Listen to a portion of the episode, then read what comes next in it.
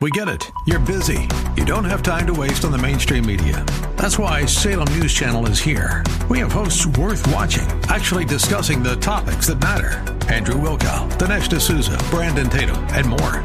Open debate and free speech you won't find anywhere else.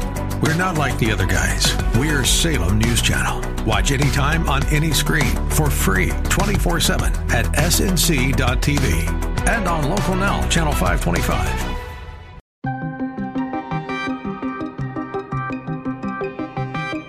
British Prime Minister Boris Johnson resigns. It is clearly now the will of the Parliamentary Conservative Party that there should be a new leader. The Biden administration is under fire for sending U.S. strategic oil reserves overseas. They actually exported our, our reserves to Europe and Asia.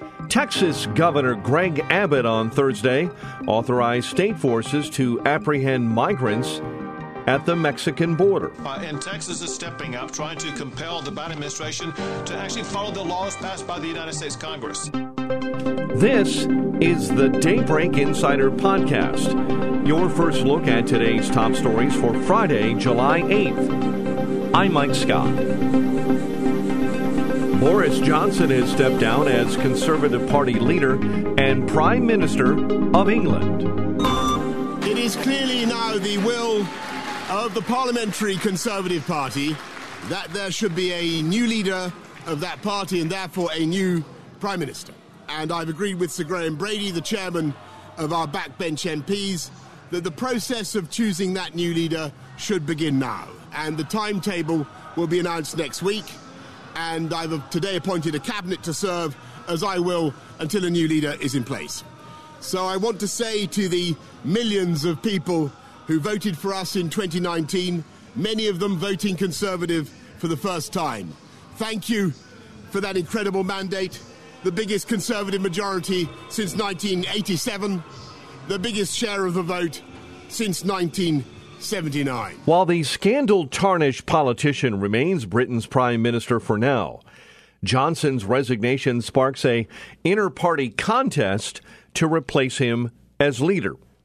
In his resignation speech, Johnson says he's proud of what his administration has been able to accomplish. And the reason I have fought so hard in the last few days to continue to deliver that mandate in person was not just because I wanted to do so, but because I felt it was my job, my duty, my obligation to you to continue to do what we promised in 2019.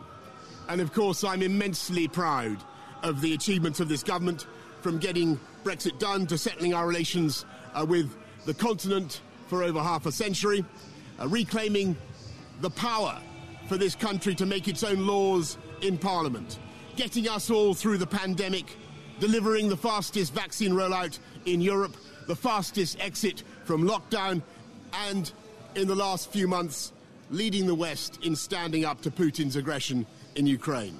The outgoing British PM also reiterated that even though he is resigning, Britain will remain supportive of Ukraine. And let me say now to the people of Ukraine that I know that we in the UK will continue to back your fight for freedom for as long as it takes. All Conservative Party members are eligible to run, and party officials could open the nominations within hours. Party lawmakers will vote in a series of elimination rounds until two candidates are left. The winner will then be decided by all members of the Conservative Party nationwide. The winner will become both Conservative Party leader and then Prime Minister. Johnson says he intends to stay in office until that happens. But many in the party say he must leave sooner because he no longer has the backing or authority to govern. Political analyst Tim Bale says he's sharing a sense of relief with the British people. I was very worried that Boris Johnson might hole himself up in Downing Street and literally have to be dragged out of there by a policeman after he was uh, fired by the, the Queen. Bale says people in the UK really did want Boris Johnson out. I think a lot of the public will want to see him gone straight away. Um, you know, they don't want to see him hanging around like a bad smell in Downing Street. Nigel Farage, a British broadcaster and former politician who was leader of the UK Independence Party, joined the Charlie Kirk Show to talk about what Johnson stepping down means for British politics. I have been warning about Boris Johnson because you see, you have a thing in America called RINOs, right? Yes. And we've had a very similar phenomenon here because Johnson rode off the wave of Brexit. I mean, he wouldn't even been prime minister if I hadn't done what I'd done. And he gets elected with a big majority to govern the country. He gets elected as a conservative. And hey, guess what? He governs as a liberal. And that's what we've been through.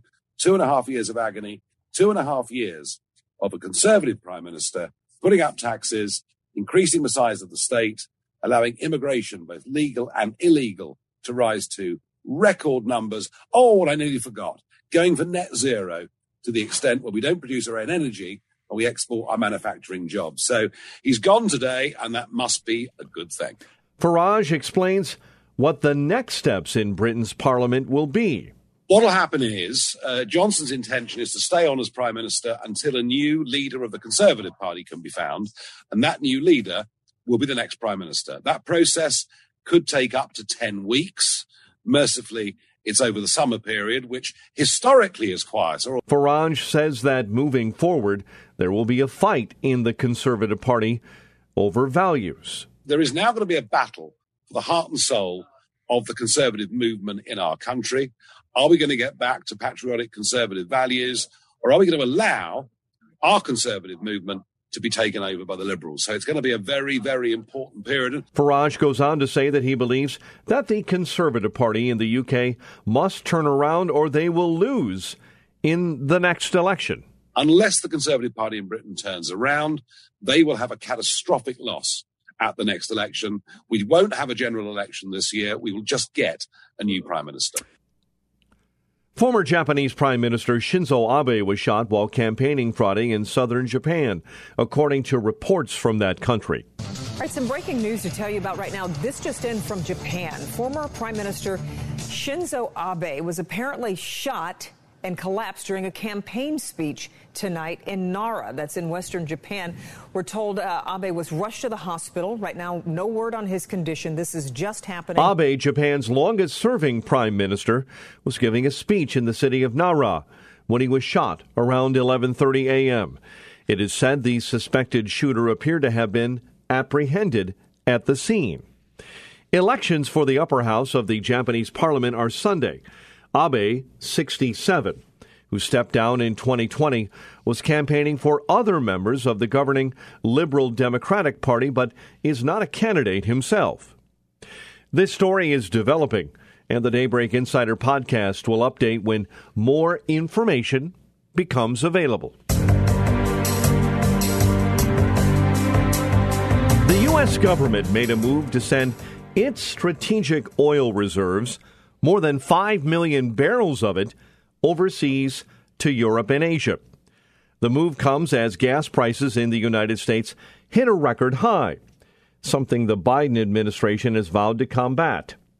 As a result, President Joe Biden is now facing questions about his administration's ability to manage its own efforts aimed at lowering gas prices for Americans as the U.S. faces all time historic price surges.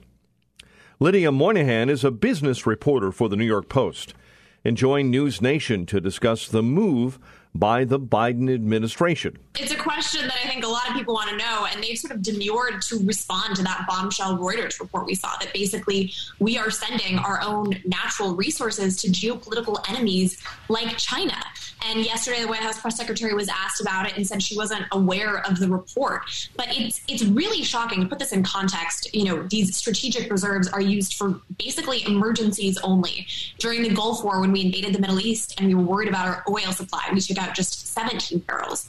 During Hurricane Katrina, when the Gulf was hit and we were worried about our oil supply, we used just 20. So the idea that we're basically using 180 barrels from now until October, November, which coincides uh, strategically with with the midterm elections, is really quite shocking. Moynihan also says that continuing to pull from the strategic oil reserves is a dangerous move. This report that we're sending some of that to other countries is is very surprising. And until we address the underlying issue of creating more oil here in the U.S. or finding a way to procure it more sustainably, um, this this solution of just basically pulling from our strategic reserves isn't going to work. And and we anticipate that you know in just a few months we're going to be into uh, to levels we haven't seen since the 1980s. Well, yeah, particularly you know if we're sending millions of gallons out of the country. On Tuesday, Reuters initially reported on the administration's decision to send five million barrels of oil from the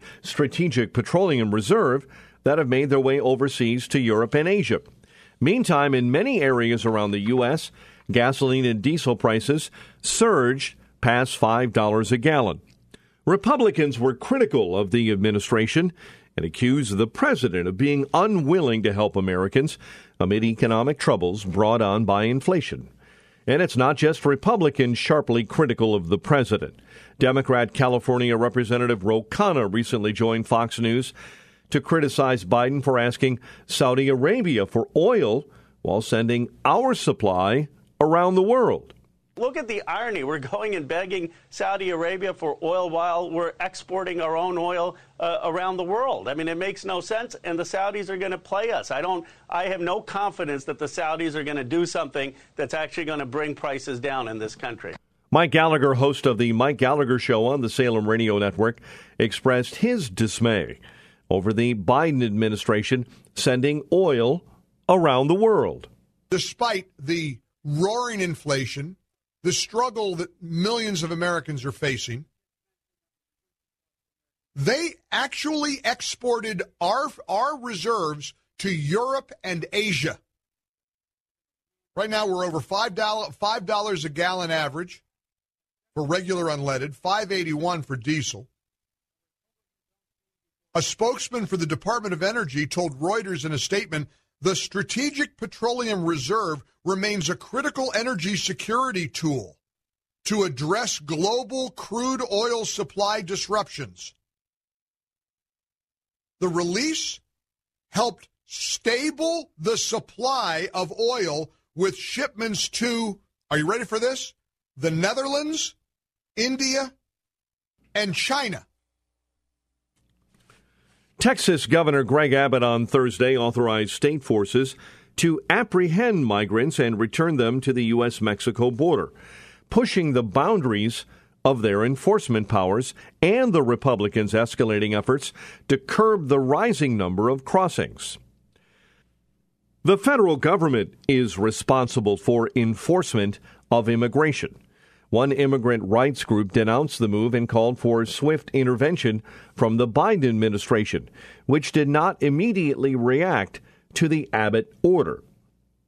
The Texas governor joined Fox Business to discuss the move by his administration to tackle the border crisis on its own.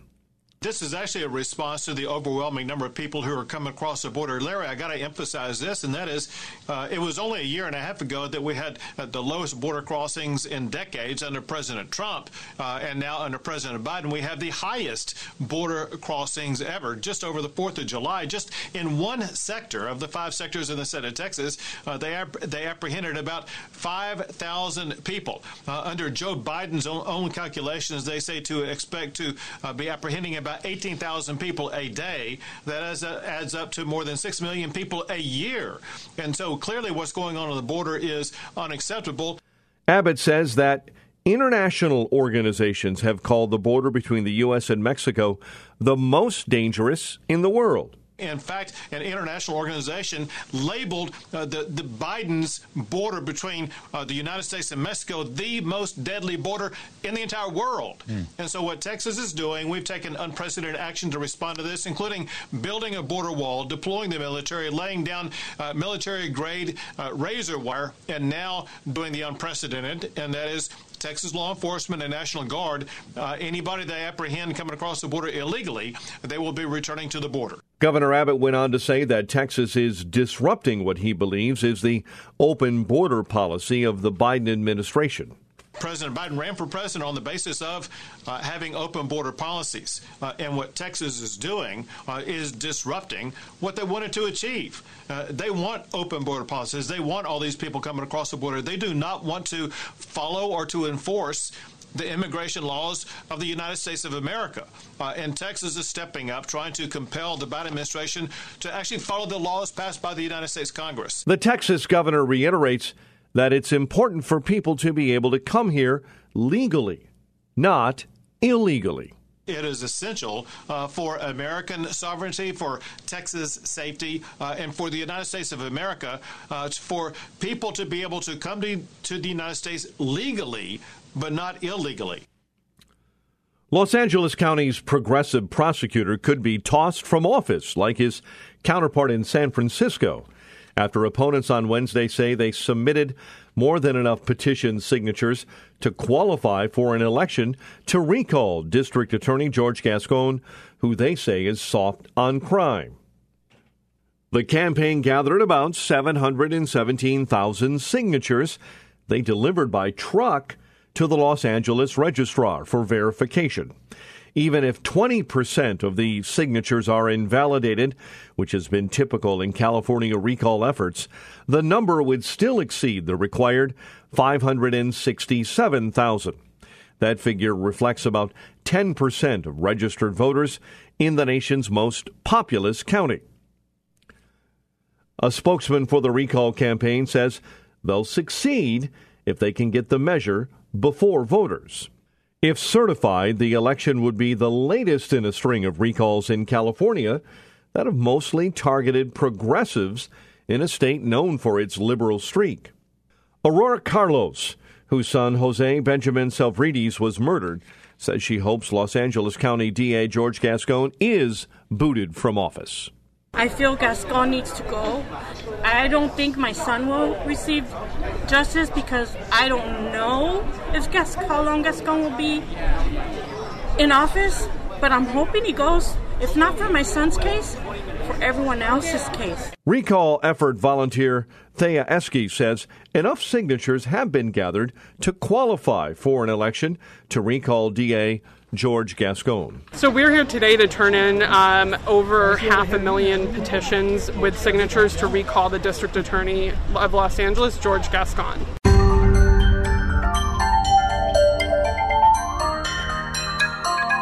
Amazon members can now enjoy food delivery from hundreds of thousands of restaurants.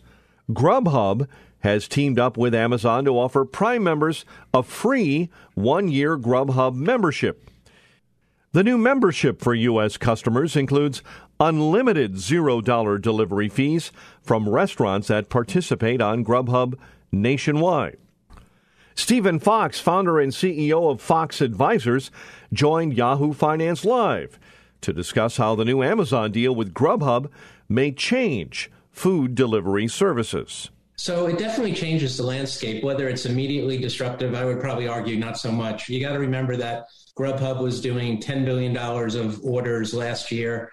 Um, that's about you know a fourth of the size of DoorDash, and it's probably less than half of what Uber's doing. So immediate action, probably not. Is it something to watch, especially on the subscriber front, for sure? The Biden administration says it'll spend $1 billion to upgrade airports around the country. Daybreak Insider's Bob Agnew has details on which airports will be getting the upgrades. The Federal Aviation Administration says the money will go to 85 airports in all.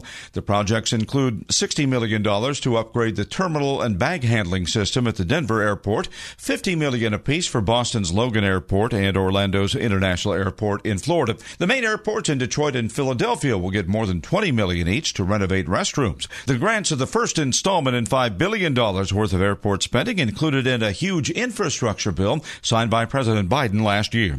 Bob Agnew reports reporting. James Caan, the curly haired tough guy known to fans as the hot headed Sonny Corleone of The Godfather, to television audiences as both the dying football player in the classic Weeper Brian song and the casino boss in Las Vegas, has died. He was 82. His manager, Matt Del Piano, said he died Wednesday. No cause was given, and Caan's family who is requesting privacy, said no further details would be released at this time. Daybreak Insider Entertainment correspondent Margie Zaraletta has a look back on James Caan's career. We don't discuss business at the table. When things would get tense during the making of The Godfather, James Caan used to drop his pants and moon the cast and crew. Aside from playing Sonny Corleone, Caan was also known for the movies Elf, Rollerball, Mickey Blue Eyes, and Brian's Song. Whatever you're thinking about doing, please don't do it. When he was cast as the bedridden author Paul Sheldon in Misery, he told reporters in 1990 it was impossible to stay still. It was uh, Rob Reiner, a sadistic joke. Say, let's get the most hyper guy we know and put him in a bed and tell him he can't move. I'm Archie Zaraletta. And finally, NASA scientists have learned something astonishing. NASA's OSIRIS REx spacecraft would have sunk into the asteroid Bennu had it not fired its thrusters to back away immediately after it grabbed dust and rock from the asteroid's surface. In a video released on their website, NASA explains why the asteroid Bennu is so fascinating. One of Earth's closest neighbors is a dark, jumbled mass of rocks and boulders known as asteroid Bennu. Bennu is ancient, a rugged survivor of the solar system's chaotic past that may hold clues to the origins of life. In October 2020, a NASA spacecraft called OSIRIS REx touched down on Bennu and collected a sample for return to Earth. Scientists had expected that this touch and go event, or TAG, would have little impact on the asteroid. NASA says that as soon as the probe touched the asteroid, the space rock broke apart. Despite its slow touchdown, OSIRIS REx had punched through the surface and set off an explosion of loose material. Tons of rocks and pebbles were ejected, radiating outward in a wall of debris. NASA goes on to equate the surface of that asteroid as to that of a ball pit for children. On Bennu, scientists had expected cohesion to act like a bit of glue between the rocks, making its loose surface more solid. But the tag event showed that Bennu's uppermost layers are nearly cohesionless, deforming under stress like a fluid. A good analogy is a ball pit. Although the plastic balls are solid, they easily slide past one another and past boisterous children, behaving in mass like a fluid. The good news is that it's possible that asteroids like Bennu are barely held together by gravity or an electrostatic force. Should they threaten to strike the Earth, they could break apart in the atmosphere. Subscribe to the Daybreak Insider podcast at Apple or Google Podcast, Spotify, or SalemPodcastNetwork.com. Get our companion Daybreak Insider newsletter each morning at DaybreakInsider.com. Ongoing coverage of breaking news and commentary at SRNNews.com and TownHall.com. Thanks for starting your day with us. I'm Mike Scott.